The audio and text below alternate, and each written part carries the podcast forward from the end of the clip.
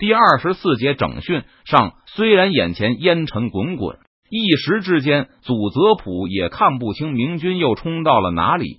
不过他很清楚，两翼的穿闪露营，他手中最精锐的武力，并没有按照统帅的意图及时发起牵制性进攻。喊杀声由近而远，然后就是大批无主的战马从东面奔回，还有不少原本位于右翼的骑兵惊慌失措的逃回。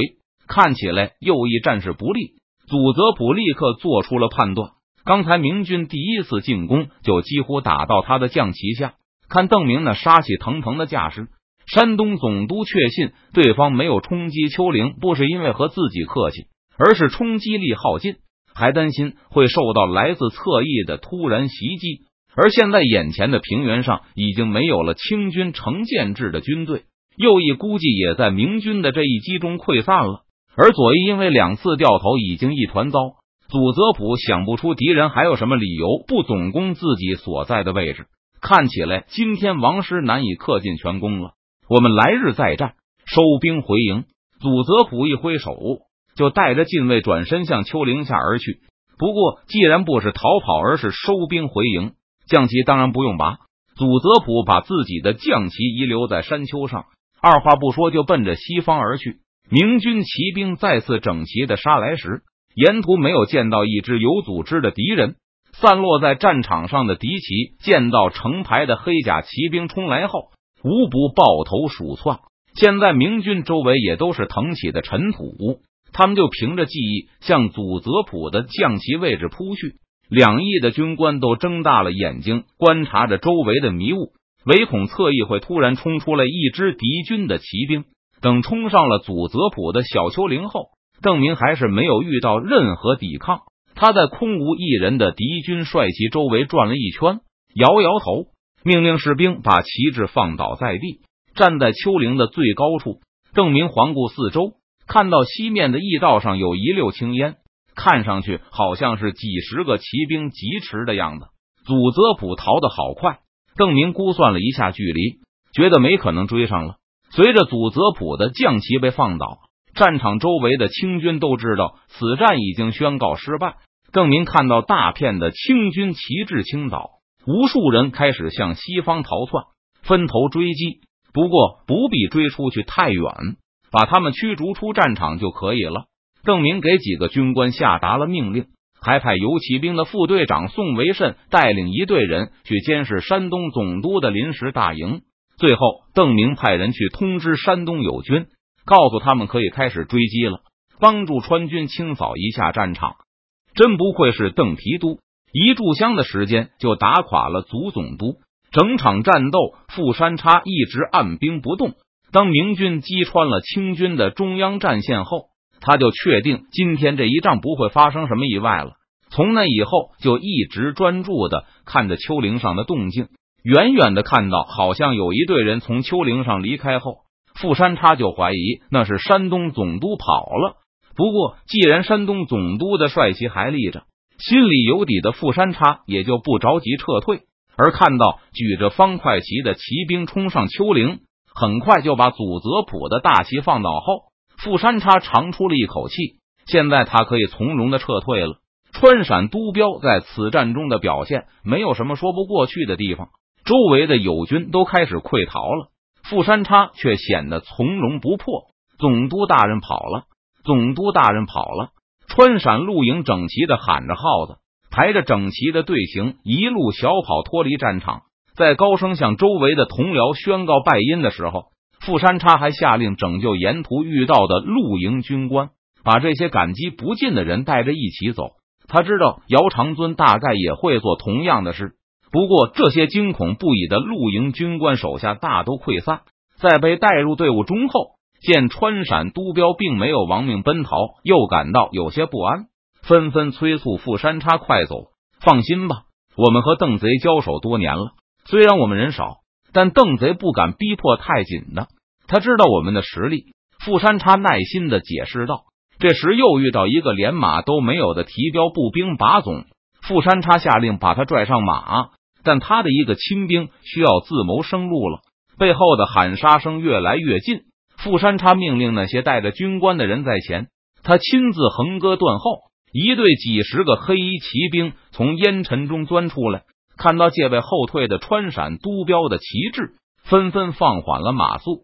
吾乃川陕总督李公麾下千总傅山叉。傅千总面目狰狞，把长枪横在身前，冲着追兵呲牙咧嘴的吼道：“退兵！你不一定能打赢的。”前排的陆营军官听到这句喊话后，不少人都不禁皱起了眉头，觉得未免也太没有气势了。看到这些追兵后，陆营军官都心里敲鼓。对方虽然人数不多，但如果被拖住了，随后敌军大队赶来，这些川陕督标和他们都势必无法幸免。这时，不少人都暗暗责怪富山叉太心软，救了太多的人，耽误了太长的时间。但没有想到，川军就吃这一套。那几十个黑甲敌骑盯着富山叉，又看了两眼，就掉头朝别的方向追击其他的逃敌去了。快走，快走！川军离开后，富山叉也觉得自己有些太冒险了。虽然邓明答应过，只要他们不出力，并及时撤退。那川军就不会攻击川陕督标。不过富山叉偷偷救人，也算是打协议的的擦边球。万一遇上个脾气不好的川军动手打人，那富山叉岂不是偷鸡不成蚀把米？不过眼下还有不少溃军在战场周围。富山叉知道现在川军还比较忙，等他们闲下来了，要是川陕督标还没有远离战场，就危险了，说不定会遇上一个杀红眼的愣头青。只要动手了。富山叉就会跑，他知道一旦还手，那邓明肯定不会坐视他的手下被杀，晚跑还不如早跑。带着这些新朋友逃出明军的追击范围后，富山叉才对惊魂稍定的众人说道：“你们刚才觉得我言语不够有震慑力？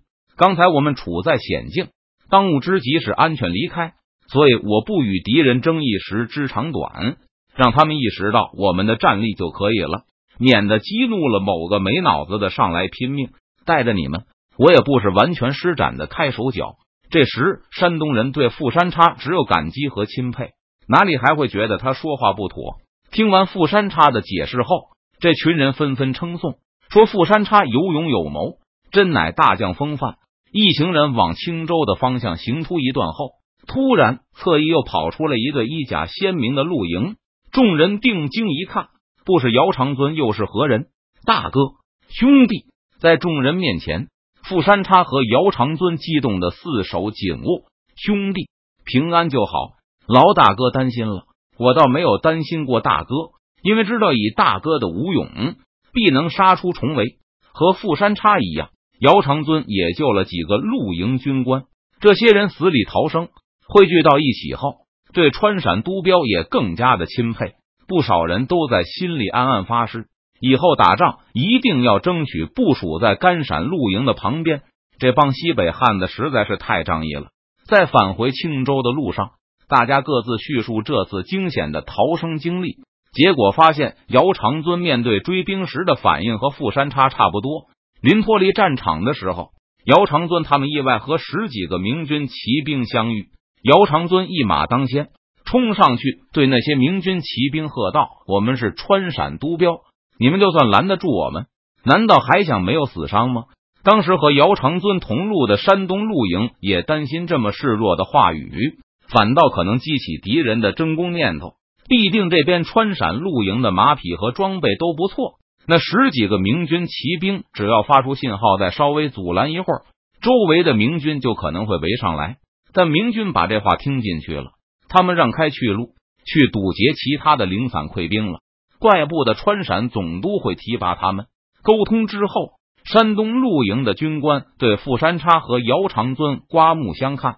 这两个人不但仗义、勇敢，而且还善于揣摩大胜之后敌人的心思。确实有那么多溃兵在，没有必要硬啃这些还建制完好的川陕督标，不争一时荣辱。大丈夫能屈能伸。应该就是这个意思吧。山东陆营对川陕督标的军官评价极高，在这种生死一线的关头还能沉得住气，选择最有说服力的理由，实在很了不起。虽然在战败后有不少清军骑兵逃走了，但今天被明军歼灭的也超过了八百人。敌人是以骑兵为主，对于明军来说，实在是很辉煌的战果。就是那些逃走的敌骑，大多也把盔甲和武器抛弃在战场上了。而六百多露营步兵，只有很少人能逃掉，大多数都向明军投降。打扫战场的工作进行的很顺利。明军在祖泽普的丘陵后找到了好些盛满了食物和清水的马槽，那些失去主人的战马大都聚集在那里吃食饮水，被明军轻而易举的俘获。把祖泽普的仪仗好好收起来，我们拿去给青州知府看看。对于胶水河以西的青州府。邓明打算还是以恐吓为主，但对于胶水河以东的莱州府和更东边的登州府，邓明突然发现自己有了攻打他们的余暇和可能。